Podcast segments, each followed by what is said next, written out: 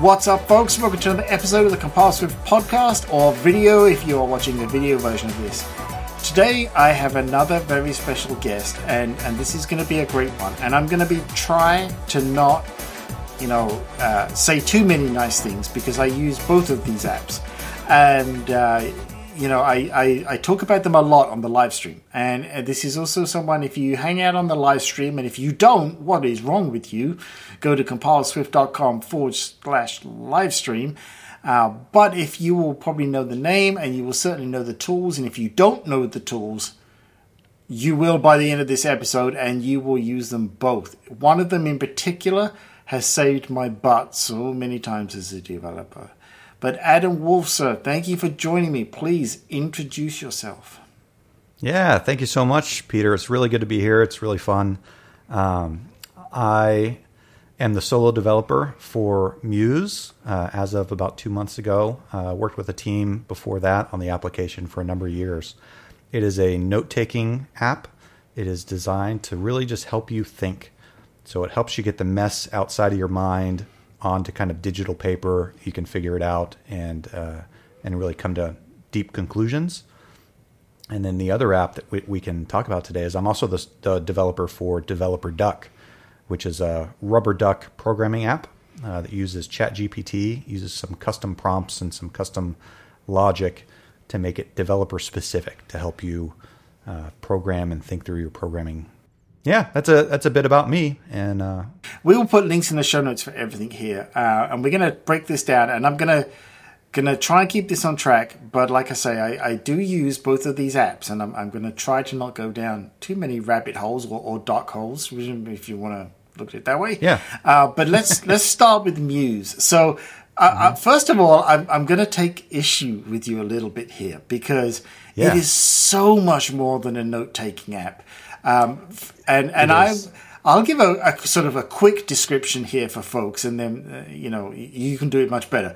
But I'll base this on how I use the app, right? So to to me, I describe it to folks, and I use it as, as like my brain's whiteboard. Is is how mm-hmm. I describe it. Yes, you, you know you can take notes with it and everything else, and uh, you know stuff like that. I also use it for gathering things so it's been kind of like a drop board for me where I'll quickly put links in there that I need to go back to and, and things like that.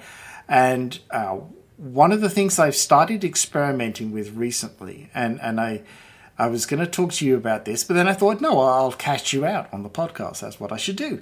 Uh, is, yeah. um, you know, there's the templates in there, and I have started working uh, using a, a Kanban board in the app. Mm-hmm. And and I've done that by sort of laying out some some titles and then you know just sort of moving the cards around. So for me, it really is my put my brain down on a huge whiteboard that I can beautifully zoom in and out on. Um, and link cards and all of those kind of things. But let's let's dive into it here. That that's kind of how I use it. It's my yeah. Know, don't let me forget. But please, I, I know I'm not doing it justice.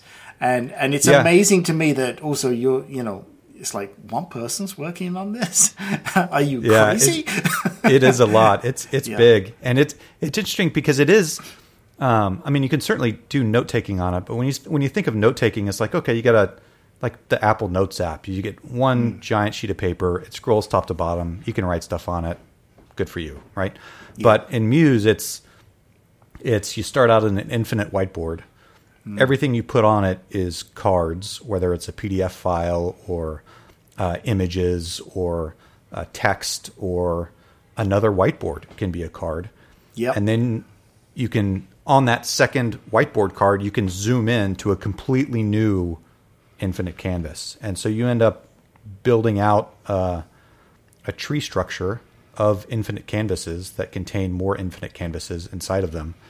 Uh, and then on top of that, you can start linking between them. So instead of a tree structure, it's a graph structure of all of these infinite whiteboards connecting to each other back and forth.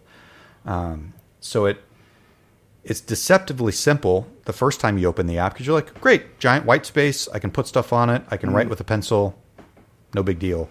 And then it just gets deeper and deeper and deeper the more that you use it and the more that you um, build things out. So yeah, it's the same for me. I have um, a personal muse for me and my wife and my family, and we track our house stuff and you know auto insurance and just things for life. Mm-hmm. And then I obviously mm-hmm. use it for work as well, and have a uh, expansive board for tracking to-do lists for Muse and for Developer Duck and for all of the uh, developer tasks, Kanban board style, but also marketing tasks and also meetings that I have, or if I'm tracking down a particularly nasty bug, then I'll open up a board and I can put all of the information for that bug and kind of organize my thoughts around um, what may or may not be the cause and different paths and tracks that I've tried out. And so, yeah, it's it's uh, you know, on on day one it's a note taking app, but on day 30 as you're using it, it really becomes a second brain and yeah. Um,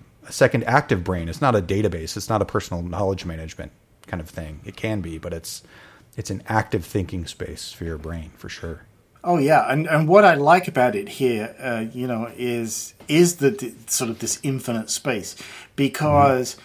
I, I I know sort of me and how my brain works, and when I'm in, you know, that that capturing phase, which I think this is kind of key here.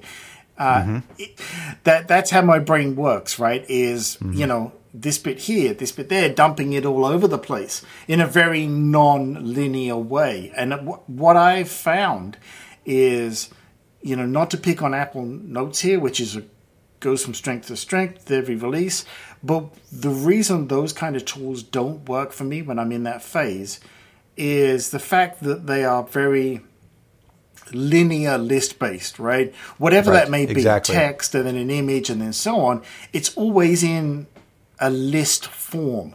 So it gets you thinking in that space in a in a very list oriented, structured kind of way. And when I'm doing my my brain dumps on things, uh, I'm very not structured and and purposefully mm-hmm. because at that stage I'm telling myself, you know, don't be structured. What I also liked is not only can I use this app on the Mac, but uh, more importantly, perhaps uh, in that phase, I can use it on my iPad. So I pick up the pencil mm-hmm. and I'm, I, am i am literally just drawing boxes all over the place, right? I'm almost using it like a, a drawing app at that stage. Mm-hmm. And, yeah. and, sort of a box here with this and an arrow pointing to it, and then this links to this. You know, those kind of things that you, you just can't easily do in uh, everyday kind of brain capturing apps. You know, things like right. to do lists and things like that, where it's like that's always more a case of I've got my things now. I need to structure them, right? Um, yeah, exactly. And so I like that infinite space of just just put it down, really, right? Yeah, yeah. That that really echoes uh, what a customer sent in very recently. They said, "Man, so if when I use Apple Notes." And I'm collecting these thoughts, and I, you know, want to drop a link in there and a picture and this other link I have to decide immediately where in the note to put it. Mm. And so before I've even been able to think through the problem, I have to already start putting structure to the to the problem. Um, so it, it feels like the process ends up backwards for tools yeah. like that. Whereas in Muse, you can just start pushing content in, and you don't actually have to decide where it goes at all. You can dump them all in a giant pile on a whiteboard, or you know start even categorizing things spatially a little bit of this is kind of similar to this so i'll put it over on this side of the board. And these three things kind of relate so i'll put them down at the bottom but you don't have to decide yet. And yeah.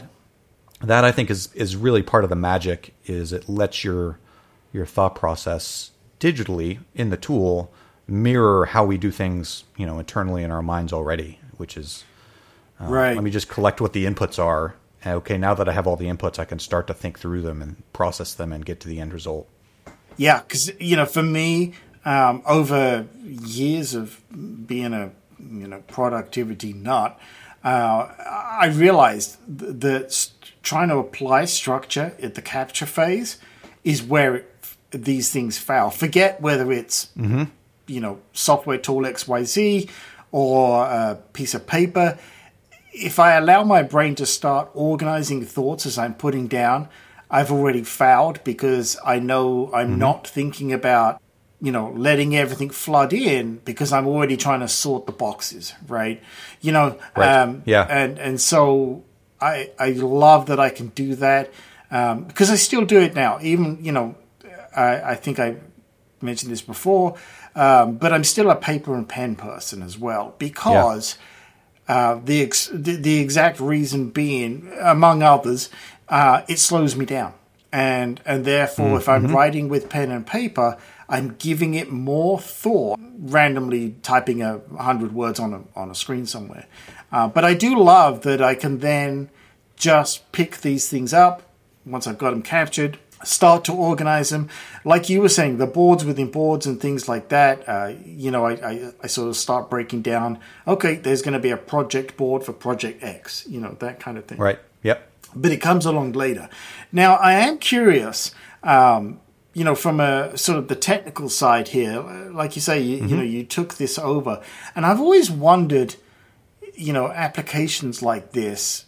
You know, it's it's that thing of I look at it, I'm like where where do you even start, right? You know, especially yeah. when you say like infinite canvas, and and you know, or, or even just you know, from a technical standpoint, how do you approach these kind of problems when it comes to you know not only building something like that, but thinking about you know, and, and please don't give away any secrets here, but you know, how do you store this kind of data in an application? Yeah, those kind of things. Yeah, it's I think Muse is one of the most interesting projects that I've worked on for exactly that reason. Um, the the way that the data is structured and the way the application is structured. At its foundation, it relies on a technology called CRDT, which is a conflict-free replicated data type, is what okay. that means. And so all of the data for Muse and for the stuff that you work on is saved locally on device. Okay. Whereas if you use something like Notion or Google Docs or you know any of the other myriad of applications, all of your data lives on Google server, and then when you interact with it, the Google server sends back a small piece of it, and you get to work mm-hmm. on that small piece.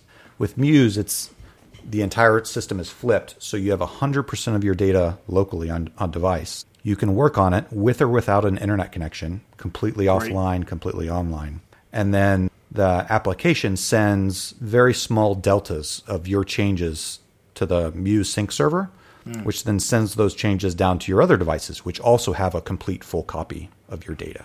And then that conflict free, the CRDT, the con- conflict free replicated data type, handles merging that data in a way that does not show the merge edits that we're all used to in Git. Of, yeah. Oh gosh, okay. there's a merge conflict. Please come fix it. Um, the data types we use automatically fix conflicts no matter what.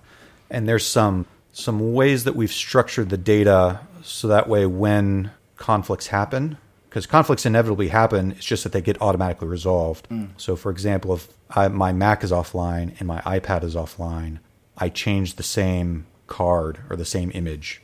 I move it in two different places. The way that Muse is set up, it's just last right win structure, right? And yep. so I move the card and I move the card on my second device, and they both synchronize with each other, and then they both know when the other one edited it, and so they both decide, oh, okay, the iPad wins because it was the most recent, so they both agree now uh, when that happened. So yeah. then, what this the magic and the reason I can I can maintain this as a single developer in a traditional application, you have a giant pile of logic on the device for business logic about how cards act and how the canvas acts and how pencils act and all that sort of stuff. Mm-hmm. And then you also have that same logic on the server because the server has to know about cards and pencils and all that sort of stuff. So you end up building a lot of the same logic in two different places. With the CRDT logic, I'm just sending very small edits to the server that are actually opaque to the server. The server doesn't really care what the edits are because the conflict resolution happens on device. So our entire server is actually very, very dumb. It knows who I am, it knows who my devices are, and then it just kind of helps route my data to my other devices and to myself. And so I can build entirely new features without touching the server at all, um, which lets me iterate, you know, thousands of times faster than I could if I had to build new web services and new server logic and new permission systems and all the stuff on the server. I don't have to do any of that. I can just build entirely locally on my Mac, and then I get sync essentially for free just by moving all of my edits uh, through a, a, pretty simple the server, I don't know, 2,000 lines of code, something like that. Like mm. it's a mm. very, very simple server to to push data back and forth. That um, is really interesting. So yeah, because, yeah, it's, yeah, it's unlike anything I've ever worked on before. Yeah, that that's fascinating because you you you have to make a choice, right?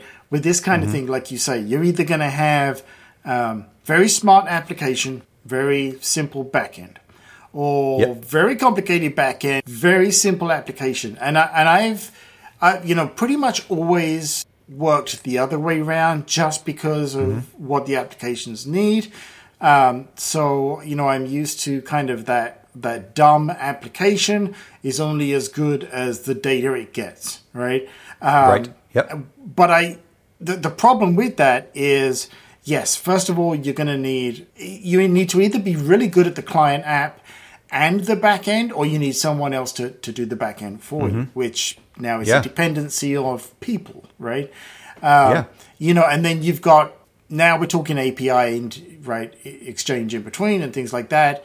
Um, plus the maintenance of the back end, and and the back end has to be up, right? Arguably, one of the the biggest flaws there is the back end has to be up. Whereas mm-hmm. on the flip side, the way you're doing it here, you have the added bonus of great privacy because it's on the device. Um, exactly. Yeah. So with that though, a question I have is does does the data persist on the back end or is it purely used as a pass-through mechanism? Meaning if I was to delete the app from all of my devices, mm-hmm. what happens with that data? Yeah, so the data that's synchronized through the server does persist on the server. Okay. And so if you drop your laptop in a lake and that was your last device, you can go buy a new laptop, log into your account, and all of your data synchronizes back down to your account.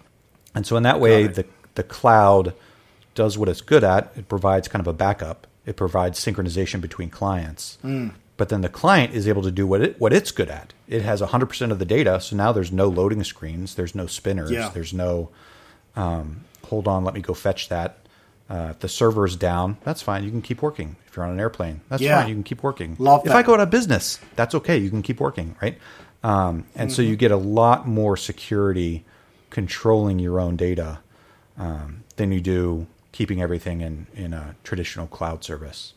And and I love this because you know that's kind of one of one of my my things is um, you know I'm I'm that guy that you know even as I talk to you now, right under the desk below me is my NAS with yeah, right. Everything, I'm the same way. Right? Like I need I need to you know I need to make sure I control my data and I have backups exactly. of my data. And if yeah. you know yeah. if Google has some horrible um, my brain just shut off. But but if Google yeah. CEO falls apart, right, and gets split up into three different companies or antitrust or whatever, right? I I know that my data is safe no matter what. You know, big win for you right there is hey, your your privacy is better than than than a lot of these other services. You know. Exactly, and and it also opens up. Right now, the Muse sync service is the only sync service that we offer. It opens up the possibility for you to run your own sync server. And so then you can download the Muse app. You can get all of the benefits of me sending out updates and improving the app and everything like that. But then you could sync through your own server entirely or peer to peer sync through your own just home Wi Fi, just device to device mm, directly. Love that. Without a server. And so there's there's a number of different things that I'm looking into that this kind of architecture allows that a traditional cloud architecture would not allow. There's no way on earth that Notion would ever even have the technical possibility of something like this. And so that that's what I think excites me most about local first software, which is yeah. Muse as one piece of that kind of environment. But it it gives control of the data and control of your privacy to you, the end consumer then me as the app developer, I get to do the part that I like, which is build cool features and build cool apps, but I don't have to worry about, you know, building some enormous monolithic server application and server sure. side process. So yeah, yeah because, there, there's because a lot of benefits to it. I'm sure, you know, you as the developer, you, you and I have spoken before, of course. You know, we, we both uh, deal with large amounts of data, you know, for, mm-hmm. for different things. Um, and it's a responsibility, right? That the development, you know, you, you just never want to have. Right. Yeah. I mean, the less I know about your stuff, the better. All right. Here it is. The one thing that I cannot do without every day, and that is my coffee. Anyone that knows me or anyone that's listened to any of my podcasts or anything else knows that I absolutely cannot operate without my coffee, and I love good coffee. So here's the deal I'm going to give you one free bag of coffee by going to peterwitham.com forward slash coffee. There is a wonderful company out there that follows the fair trade practices, helps out a lot of independent roasters of all sizes, and the operation is simple. What you do is you're going to go to, to peterwitham.com forward slash coffee. You sign up there, you get a free bag of coffee sent to you. Yes, in return, they say thank you to me by giving me some coffee. But that's not the reason I'm doing this. The reason I'm doing this is because I have found so many good coffees that I just would never have come across, heard about, or experienced without this service. Trade Coffee is, is just fantastic. Uh, you know, there are plenty of places out there. We all know them that supply coffee, good coffee. You can go to the store, get the coffee, but there is nothing better than discovering new independent roasters and supporting them, discovering new flavors of coffee, new grinds for you can set it up. It's very smart. You tell it the kind of coffee you like, and over time it gets better and better as it trains in on your selections and your choices and gives you exactly the coffee you're looking for and recommending new ones that, that will be very similar. Every time I get a new packet of coffee, I go through and afterwards I try the coffee. I go through the service and I say, Look, I loved this coffee. I thought this coffee was okay. Or I say, Look, I, this was really not for me. And every time I do that, it makes the service a little more accurate on the next selection for me. So again, just go to peterwitham.com forward slash coffee Get your free bag of coffee today. If you're a coffee lover, you're going to really appreciate this service. I have been using it for years at this point and thoroughly recommend it. Right. Yeah, exactly. Yeah, right. It's like I don't want your data. I don't want to be responsible for your data. You know, um, I, I and and like you said, like the sync service, I want as little to go through me as possible. You know, um, so so that's good too. And the idea of, of like a local sync and things like that is always appealing. I, mm-hmm. I guess maybe we'll keep an eye out for the future Muse server licensing. yeah, you know, yeah, that's um, definitely something that I'm I'm eager for over the next months. Is how can I open source pieces of the Muse architecture? How can I uh, potentially open source the server?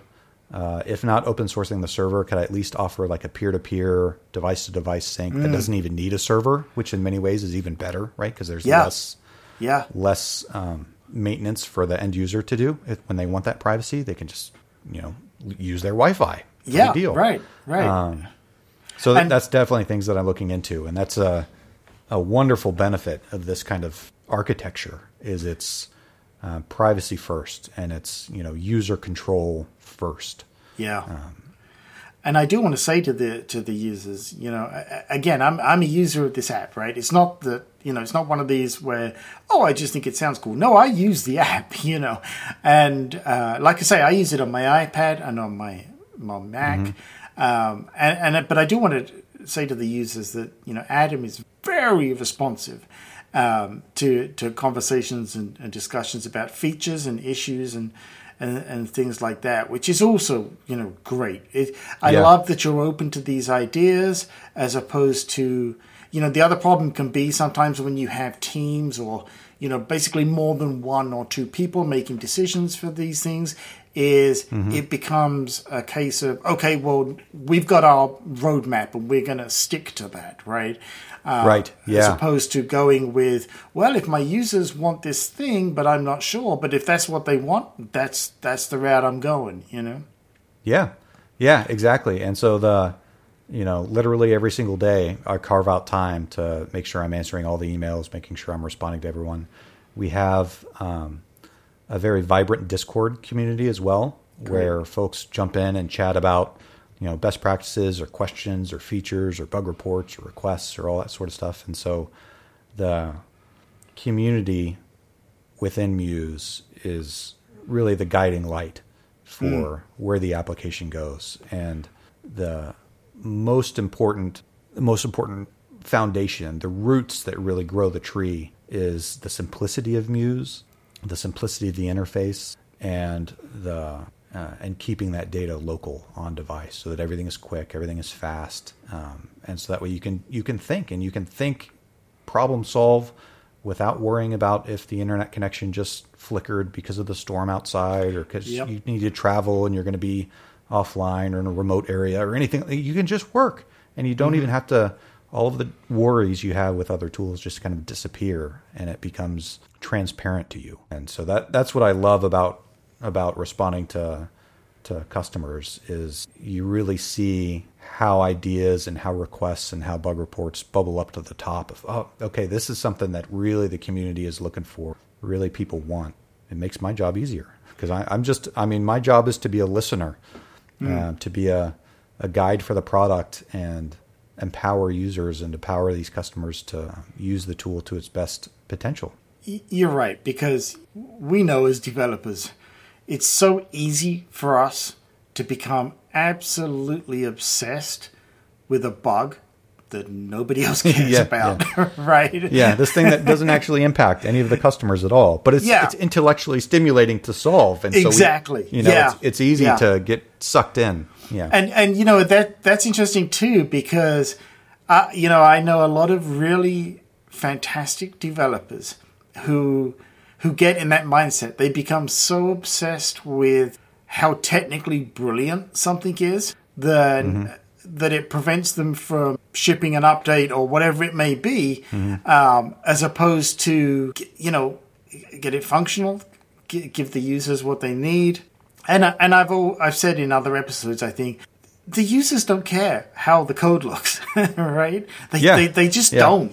You know, they just need and the magic to happen. And I think, you know, mm-hmm. like you say, with the simplicity of Muse, and it, you know, I always reminds me of the things that are simple to use are so incredibly complicated to uh, to build because you're, you're abstracting yeah, right. away the complexity. You know, if you st- if you was to sit down and say build an app like Muse in the real world with notepads, really hard. yeah, you know. yeah, it is. I, I yeah, I'm the, not sure the constraints of the problem. Yeah, right. Yeah, I mean it's very difficult to find infinite paper. They do not stock it down at your local store, you know. But yeah. but it is, you know, and and it's so easy to become obsessed with the technical side that mm-hmm. I love when I can put that different hat on and says, pretend to be a user for the next hour, right? Mm-hmm. And like yeah. you say, read those user reports, um, you know, yeah. and, and see how does that work with you. One other yeah. thing I want to touch on on Muse here before we move on, though, uh, is if there's one feature I've not quite wrapped my head around or found a way to embrace it yet, and I, am mm-hmm. curious um, if if you know maybe I can sort of get a little bit of the roadmap out of you here, is yeah. the templates, right? So there's this yes. feature where you have templates. Now, firstly, hey, I may be doing this completely wrong, listeners. So take that, you know, anyone who's ever watched my live stream knows that I've been known for getting things wrong occasionally. um, so the templates that you know there's a list of there's a list of templates in there that you can work with is there firstly is there the is that list of templates going to grow? And secondly, will I ever be able to create my own templates in some fashion?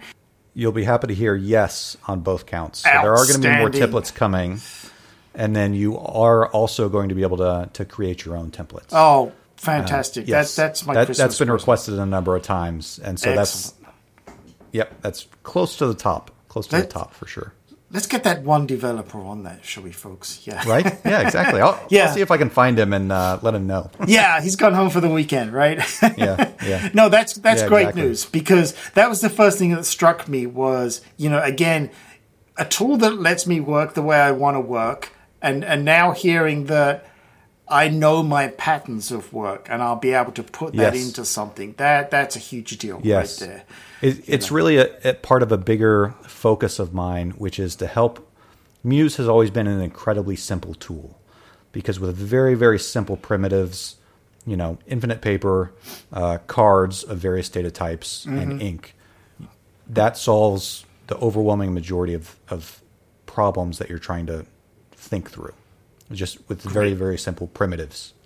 Fantastic. Um, and so the next piece is as Muse continues to grow and gets things like templates and gets things like collaboration, which just shipped, and gets things mm. these new features, it's very easy for applications to drown themselves in accidental complexity. And what used to be a beautifully simple application suddenly has a thousand different features that I don't even use. Mm-hmm. And so letting people customize Muse and pare down Muse to just the pieces that they care about the most, templates being one, um, being able to customize the sidebar and kind of uh, turn on and off tools that they don't need. Mm. Um, that's a really big piece of it because the beauty of Muse is how it gets out of your way to let you think.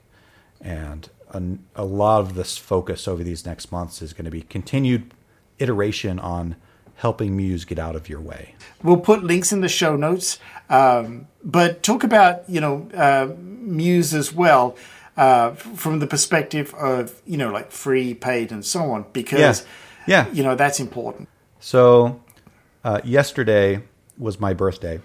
Happy birthday! And thank you. And as part of my birthday, I decided. I mean, I've worked uh, on Muse for I think four years now. Okay. And I'm just two months into solo development. And I have loved every moment of it and have appreciated the community. And so for my birthday, I gave out a 50% off to the unlimited annual plan. Wow. 24 hours only, that's it. Okay. I know this podcast is not literally going to get released in this very next moment, but if any of your listeners would like that 50% off, give me a shout and we can work it out and I can send you a code. Oh, fantastic. Thank you so much for that, yep. folks. Do it. Just just do it. Trust me, right? We'll yep. put we'll put it, that link a, in the show. It is a free app. Yeah, perfect. Yeah. It is a free app. And so anyone is able to download it. They can use it for free forever if they want to. Uh, it is only limited by the number of cards that you can put down. And so some users who don't want to pay for it, which, hey, fair enough, uh, they will export cards as a as a Muse bundle, as kind of mm. an archive format, and then delete them from the app to keep their card count low, and so they can just use it forever. If you'd like to support, to support me and support development, which I would certainly appreciate, then you can buy a subscription, either monthly or annual, and there's two different tiers that give you both give you unlimited cards. Uh, and then you can have multiple different workspaces and multiple collaborators on those workspaces so you can invite other people to work with you in real time or asynchronously. Uh, so yeah, so it is it Fantastic. is free, free forever. Um, and then the the plans start at three ninety nine a month as the uh, the professional tier plan, and that unlocks unlimited cards, uh, multiple workspaces, multiple collaborators, um, the whole bit. You know what? I mean, again, I can't help but be biased here, but uh, you know, folks, go ahead and do it. Right? do it this way. Try the free one for a couple of days. You'll mm-hmm. you'll realize this is the thing for me, or not that quickly. I I think, and then um, then dive in, and especially take advantage of this wonderful opportunity here from Adam. As everyone knows that listens to this show, um, I'm a big proponent of you know say thank you and reward the folks that make the tools that enable you to do what you need to get done. So thank you for that. Appreciate that. yeah, right. absolutely. Yeah, get those uh, get those listeners that that discount code. Jump in. yeah, show notes uh, or the or the blog post for this. Um, I'll be putting it all out there somewhere. Or reach out to me and I'll I'll connect you up. You know, we'll, we'll put all of Adam's links in the show notes here, but you can also just reach out to me at compileswift.com and say, "Hey, Peter, hook me up," and and I'll yeah, make the, I'll perfect. send them your way. All right, I want to talk about another app here. And mm-hmm. th- this is one of those apps. It's it's I guess you know depends on where you sit, right? It yes, folks, it involves AI and developers, so it's either going to be controversial or a lifesaver. But I'm going to tell you my story. Here's my story, right? Sit around the campfire. Um, I I resisted apps that helped me from an AI perspective because mm-hmm. I was afraid that it's like okay I'll, you know, it's it's not going to go great like everybody else. And then Developer Duck came along, and some folks on my live stream uh, kept telling me, "You should try this, try this, try this." And it's like, all right, I'm going to try it. So downloaded Developer Duck again, link in the show notes, and I was sold. And and but the reason I was sold is two things. Firstly, it has Xcode integration. obviously of huge importance for, for folks like ourselves. Uh, and probably a majority of folks listen to this podcast. So that's number one. But number two, it does such a great job. And I want to start out just quickly by giving a couple of real world examples. Um, you know, again, if you've ever watched my live stream and, and Adam's been there, he's seen this happen. Uh, I'm one of those people, I write my code out uh, in long form so that I can understand it, know what's going on, mm-hmm. and then and then bring it back in and, and make it look slightly more respectable on the live stream, so that all my developer friends don't make fun of me. But uh, also sometimes you know you just need to know the answer to something, and and it's it's worked for me both. And so that's that's really what developer duck does here. It's it's like my assistant for uh, solving problems, asking questions, and, and making things better. But the most astounding thing that happened to me, and Adam, I know you, you've heard me say this before, was um, I had some code and it was one of those terrible long if statements. Not that anybody but mm-hmm. me has ever written one of those, so I've given everyone a, a, get out of jail right there. But I had one of those, and I knew it's like, you know, a case statement is the way to, to make this better. But, you know, it's a case of, well, I could write this, or, you know, I think we did this on a live stream, and I think Adam, you were there when I did this. Was like, let's test this thing. Mm-hmm. So I was working in SpriteKit on something. I took the code, took it over to Developer Duck, essentially typed in, I think, like make this code better. Gave it the code, and you know, within a few seconds, sure enough, it did. And and it, it was a uh, case statement, but it also recognized the you know repetitive code and broke it out into a mm-hmm. function mm-hmm. and things like that. And then, you know, not satisfied that I had tried to insult it enough, I decided to give it another go. And here's here's the big one, right, folks? We've all done this. You know, I'm of course again, I'm the only person in the world that doesn't document my code. Let, us put that out there. Of course. but yeah, right. but I selected the code and asked it to document my code. And dang, if it didn't do it and you know i'm sitting here watching this this tool explain to me in straightforward everyday language what mm-hmm. my code was doing and mm-hmm. it wrote it in a way that the documentation was better than i was ever going to do because let's be fair i had every intention of writing that documentation six or seven months from now. That's right. Just after this next line of code to write. That's it. Exactly. I'll, I'll just yeah. get to There's that. one more line of code. That's it. But it, it, it, documented my code and explained it flawlessly. So mm-hmm. uh, I just want to set that up there for folks. But yes, talk to us about Developer Duck. You know, explain where it yeah. came from, how it is so unbelievably clever, and, and why I can retire early and let it do my work. exactly. exactly. Yeah, it's when ChatGPT launched, I was the first thing I did, of course, was say, okay, write this code for me. Like, show me bubble sort, right? Just a very easy thing. And sure enough, it spit out some code. I'm like, whoa, wait a second. This is not just a, you know, an, an English language kind of thing, but this is a, a code thing, really? Yeah. um, and so I used it you know, off and on of, oh, I don't really quite understand this piece of code. Let's just see what the chat thing says before I go to Stack Overflow. And I got surprisingly competent answers most of the time. Sometimes it's wrong, of course, but sometimes it kind of led me on the right direction. Um, but it was it was very verbose, and it was just so long in its answers and so chatty in its answers. And I thought, once the API came out, I was like, okay, what if I could take ChatGPT, which is surprisingly good on its own. Get it to just make it a bit more concise, like brevity, please. Um, or sometimes I just want it to give me a code sample without any of the extra, you know, three paragraph long explanations. And so that's what I set out to do was use the API, give it some custom prompts so that I get higher quality answers with less just chattiness generally. So it's it's very concise in its higher quality answers. And then through this process, I've learned all kinds of th- different things about language models.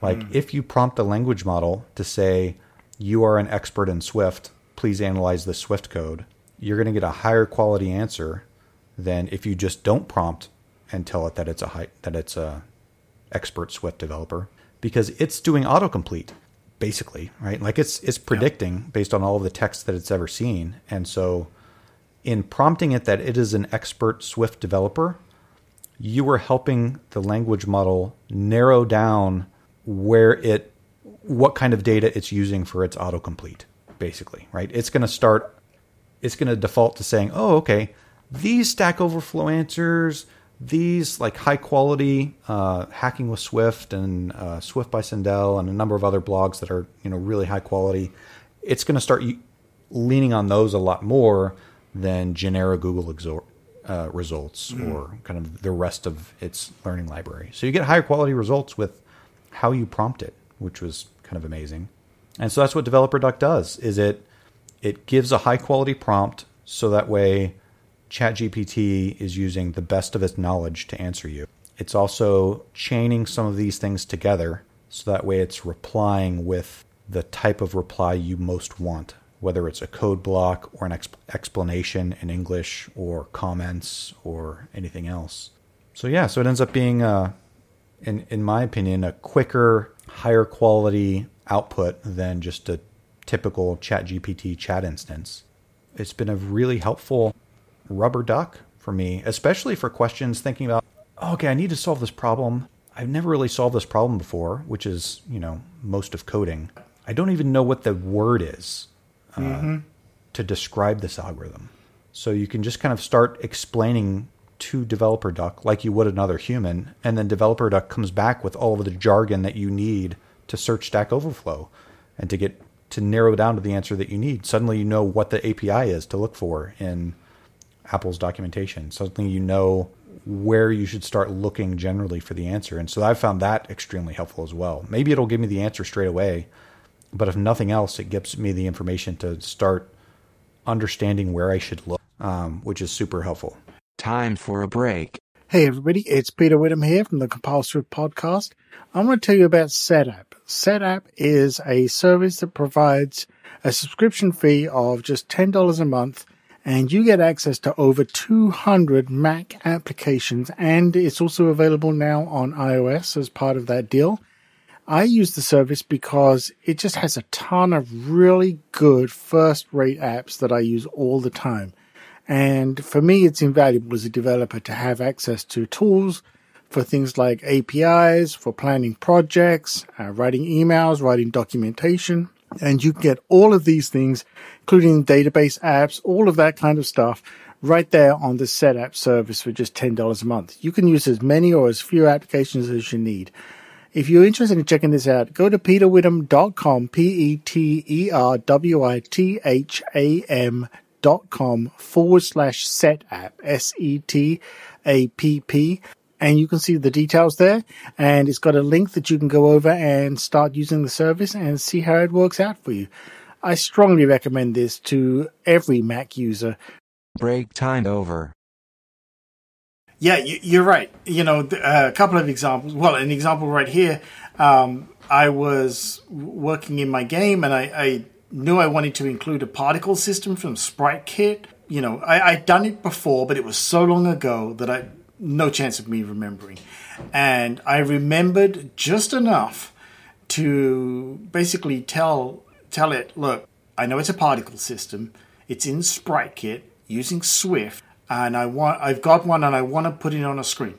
And yeah. that was enough that it almost instantly came back with not only a good example of code, exactly how to do that, but it also explains look, this is what this code is, this is how it works. So you can read the explanation and I looked at the mm-hmm. code, and it was enough to jog my memory and go, "Oh, yep, th- this is exactly what I need." I mean, I literally took it um, from from the window into my app, and, and boom, away it went. But but you're quite right in as well that it is like a pair programming friend. Um, the more you can give it, certainly the more accurate it can mm-hmm. be. But it is a progress. You know, like all these things, I think people think that you you ask something a question, an AI, whatever it is, a question, and and it's either going to get it right or wrong, and that's not really. Uh, the the way these things work, right? You know, it's it's what I've found is that progressive conversation. Um, so it's like, look, like you said, it's like, look, you're an expert on Swift, so already mm-hmm, it right. knows, okay, Swift language and you you know I know the words particle system. Oh, I know, I know what he's talking about, right? And and I'm telling it I want to put it on the screen, and from there that's enough information for it to start suggesting things, saying I think you might mean this, right? And then I can look at it and go, you know, that's great, but whatever the next thing Right. is. And it is a progressive conversation and it works so beautifully well. And I never feel like I'm leaving my tools, right? I never feel like I'm leaving Xcode, for example. Um, yes, it may come up in a you know separate window or I'm using the Xcode integration, but I'm not having to open up a web browser, go to a website, get distracted, watch 10 cat videos on YouTube. Three hours later, I remember, oh, that's Right. right, I was writing some code. And so that's an important aspect too, is it sits right there as a friend to code Yeah. with. Uh, and again, folks, we'll, we'll put links in the show notes, but um, it is not something to be Mm-hmm. feared, right? You know, yeah, so many folks worry about that, and and it's really not. It's like, no, Yeah. no, this is here to help you. You know, Yeah, exactly. I think right. It's a tool. It's a Mm-hmm. tool like anything else. You know, I, I think of the jump from assembly to C, right? Well, we lost some ability because we we moved back um, in abstraction. And so now when you work in C, you can't fiddle Hmm. precisely with the assembly, which had certain benefits, whether it's speed or anything else. And it's the same kind of thing using this tool. You're going to lose some stuff. You're gonna you're gonna lose the ability to to research and really think through exactly what it's going like mm. going from mm-hmm. zero knowledge to 100% knowledge. Usually that happens entirely in your in your own brain which is a valuable process. Going through AI you short circuit that so you get to the answer faster. And then once you have the answer the onus Yeah. is still on you to say okay let me make sure I understand this before I just ship it out the window and so the the tool lets me get to the end quicker and especially being a programmer, I can validate the the output that it gives me and say, yes, this is reasonable code. It did not insert a SQL injection, or it did not, you know, there's not bugs in here that I need to look at. Yeah, it's a, it's a tool like anything else, like anything else that we use, a debugger, uh, all of the uh, analyzers that we use in Xcode to find memory leaks or strong references or reference cycles or anything like that. It's it's just another tool in the toolkit to help us write better software. Well, and also, you know, touching on that there, if you are doing something and and you don't know what that is, like like for example, you said right there, you know, uh, thanks to Swift and and things these days, you, you don't have to know as as much about memory management as as you once Yeah. did. So if you come across something that's like you know, like you say, it's like retain cycle or strong reference or something Yeah. like that, and you know we've all been there, right? At some point, you're like, "Mm, I don't want to ask people because that'll be embarrassing and they might make fun of me. But you can ask these tools, you know, what is Yeah. uh, a strong Yeah. reference, right? And it'll explain it. And it's not going to judge, well, I don't think it's going to judge you. Maybe, you know. Um, Yeah. But, but so you can use it as a learning tool for asking those questions that maybe you don't want to ask someone. But also, Right. as you said, it's a case of it used to be I've got my reference books on the shelf. If the answer's not there, um, I'm in trouble, you know. And also, Right. what what if I don't know what the question is? you know, Right. Well, you can Yeah. you can look through books all the time until the end of time. It's not going to help you if you don't know what the question is. But if you've got a tool like AI where you can try to over time figure out the right question, we've all done it, right? There's nothing worse. You Google something and absolutely nothing comes back, and the first thing you realize is I'm asking the wrong question. Yeah. Right. Yeah. yeah, Yeah, exactly. I I think the the times it's helped me the most are when I don't know the jargon to ask. I know the problem I need to solve, but I don't know the jargon about the solution. I don't know the algorithm name or the data structure name or whatever it is. So I can describe the problem and it's it gives me back the jargon as well as maybe even a potential solution. And so then I can say, okay, now I have enough foundation in my own language to say, okay, now I know what to research. Now I mm-hmm. know what to go read and know how to verify this this solution. The other time it's been really helpful is when I have a problem And the only way to describe that problem is using just like very general terms of, oh, I have a memory cycle between these two functions and this object. Uh, how do I solve it? Well, that's not something I can type into Google or Stack Overflow or anything else because it's just going to spit back very general answers of retain cycles are bad. yes, yeah. I know. I'm trying to fix that, right? But yeah. With a tool like DeveloperDuck, I can paste in my source code, I can paste in the problem that I'm trying to solve and describe it, and it can talk to me very specifically about my exact situation and my mm. code mm-hmm. and my. I've pasted in crash reports and the source code related to the crash report and saying like why like i don't know why this is crashing mm, mm-hmm. give me some possible scenarios like give brainstorm with me what i need to look into so all sorts of those those questions are wonderful and what i particularly love about using Developer Duck in particular as well as i'm sure a number of other tools do this using the api i can opt out with openai and say with this key, with my company name and with my account, do not use any of the data that I send to you for training. Mm, mm-hmm. Which means all of my conversations in Developer Duck are now private. Essentially, they're not going to get recycled into, you know, the OpenAI monolith into ChatGPT's history. It's something where ChatGPT is going to use its existing knowledge to talk about my code, but it's not going to incorporate my code into its knowledge. Yes. Which yeah. makes me a lot more comfortable sharing code that might otherwise be, you know, entirely private, entirely, you know, copyright safe. And, um, and that is a, a, big problem. You know, I know that, uh, for example, in my day job, uh, we we have been told, you know, at least right now, don't use AI tools for that very reason, right? Right. Um, yeah. Not because you can't, you know, it's not even a case of don't don't don't trust the results it gives you. It really is don't feed the algorithm. Um, right.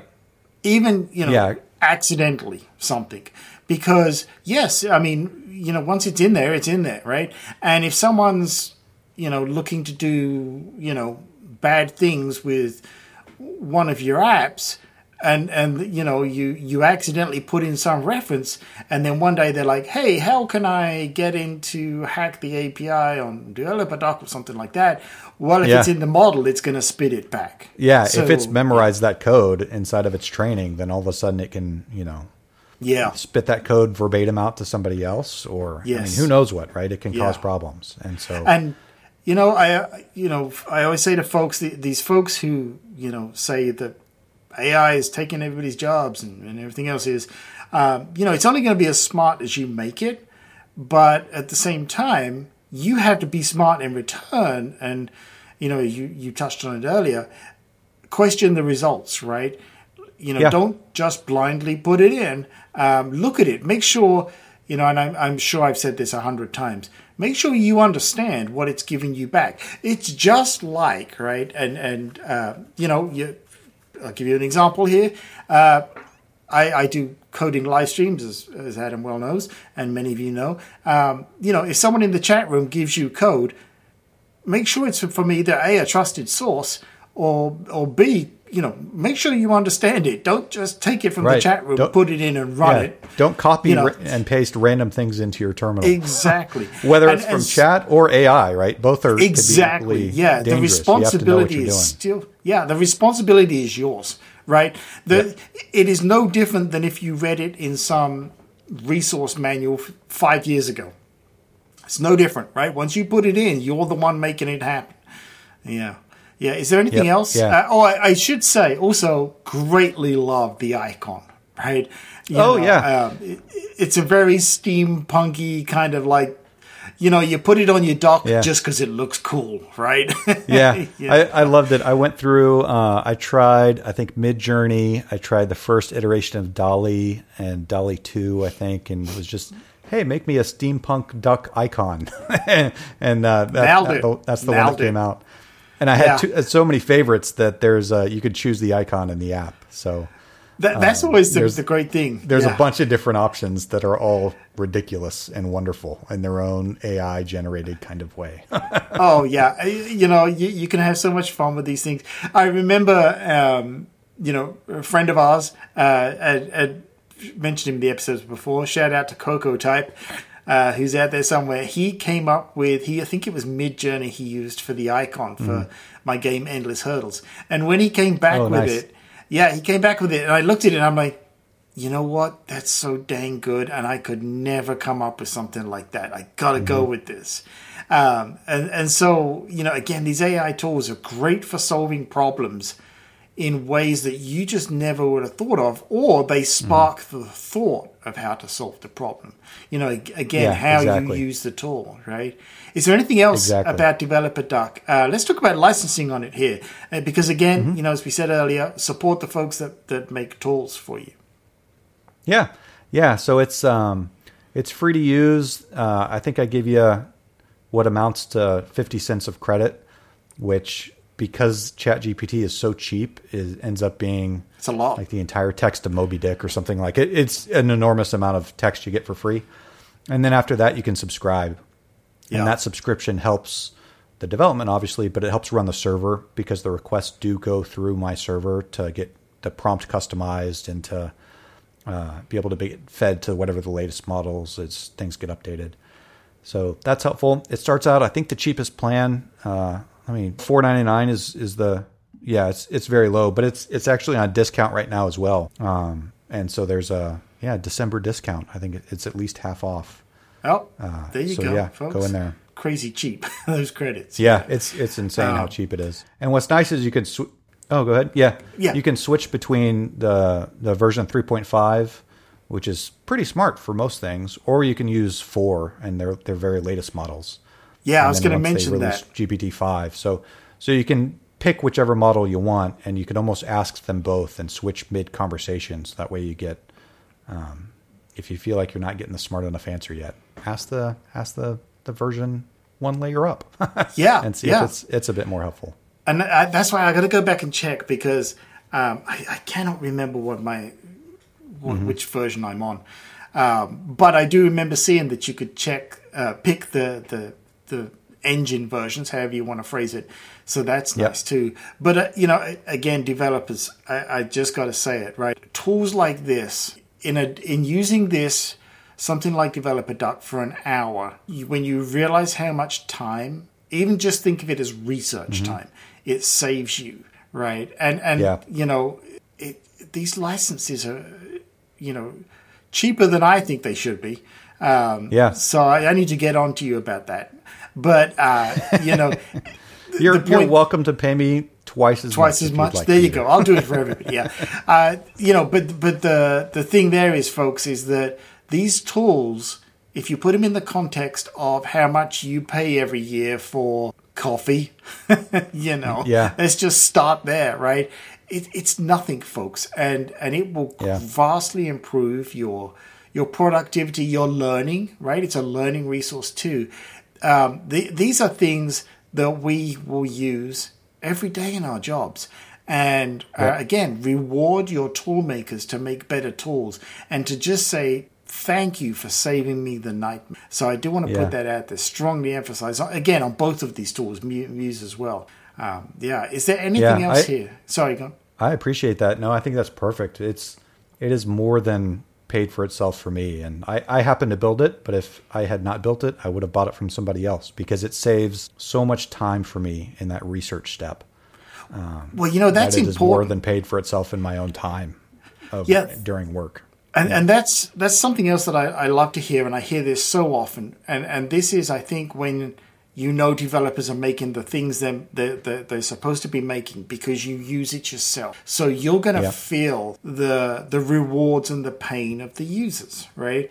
And exactly. um, that's ex- you know I, I, often say I think that the best tools we make, right, are the ones that we make to use ourselves, not necessarily the ones that we make for our clients. Because we are living the pros and cons right there with everybody on a daily basis. Um, you know, so that that almost I don't want to say guarantees, but it it certainly says, look, this thing's got a future, right? You know, mm-hmm. and yeah. and it's not going to be just a one hit thing and, and gone away tomorrow. Again, all the more reason to support developers. Is there anything else here we, we haven't covered on Developer Duck you want to dive into? Oh, I think we've I think we've covered a lot. That's everything on my end. I I've enjoyed every moment. Thanks for having me. Oh, you're welcome. Yeah, we'll um, we'll, we'll have to have you back to to you know so many other things that, that we can talk about here, Swift development and everything else. You know, and, and it struck me as we were talking here. I, I got to test this, but maybe I'll do it on a live stream so that I can embarrass myself yet again. I know I, I, I do it every week, folks. Uh, but another great use for something like Developer Duck, I'm, I'm guessing, would be for example, taking something that you find in Objective C and saying, "Yeah, show me a Swift version," because yeah. I'm still living that pain of of you know migrating code bases from Objective C to Swift. I know I'm not the only one, but that's another great way to a learn and b get it done. Right. You know, yeah, another absolutely. use for the tool. Maybe that's maybe that's my recommendation there. Let's put a request in for something in Xcode uh, in the integration yeah. that just says convert this to, and then yeah, convert to yeah yeah or uh, or write unit test for. Oh, or, oh, that's the one. That's yeah, the that's one. Yeah, one. that's yeah. my next one. Write my test so I don't have to. It'll fit on a button, right? yeah, or or reverse. You write the test and it writes the implementation. Oh, until that, it passes the test. That would wouldn't be that be an interesting yeah, thing? That'd be a um, trick. that that would be interesting to try that. Yeah. All right. Well, you know, conscious of the time here, Adam thank you, my friend. Um, I Thanks have so been looking forward me. to this. Oh, you're more than welcome. I have been looking forward to this conversation, you know, because again, I, I can't say enough nice things about these tools. I, I would love to, to say, oh, you know, well, I did find something that was wrong, but it turns out it was there all the time. So, you know, it was me. Who knew? Everybody. Um, yeah, yeah. But yeah, thank you so much for your time on this and take advantage of these offers while they're out there because um, th- these tools, I, I, can't tell you how much they've changed my day. They, they, really have, and I'm I'm one of those people who's always looking for something to make make life easier, so I can focus on the things I should be doing. And and these two tools right mm-hmm. here enable me to do that. So Adam, thank you so much, my friend, for making these tools, putting them out there, and and for coming along today to talk about it. I really hope we've convinced a lot of people to at least go try them, but more importantly, go get them and support Adam in his work. And I can't even imagine how wonderful these tools are going to be tomorrow. Thank you, buddy. Awesome. Thank you. Thank you so much, Peter. I enjoyed every second of it. I appreciate it. Oh, you're very welcome. Again, folks, links in the show notes for everything. Uh, that's what we got for you here in this one. Uh, we will leave it there and we will speak to you next time. Thank you.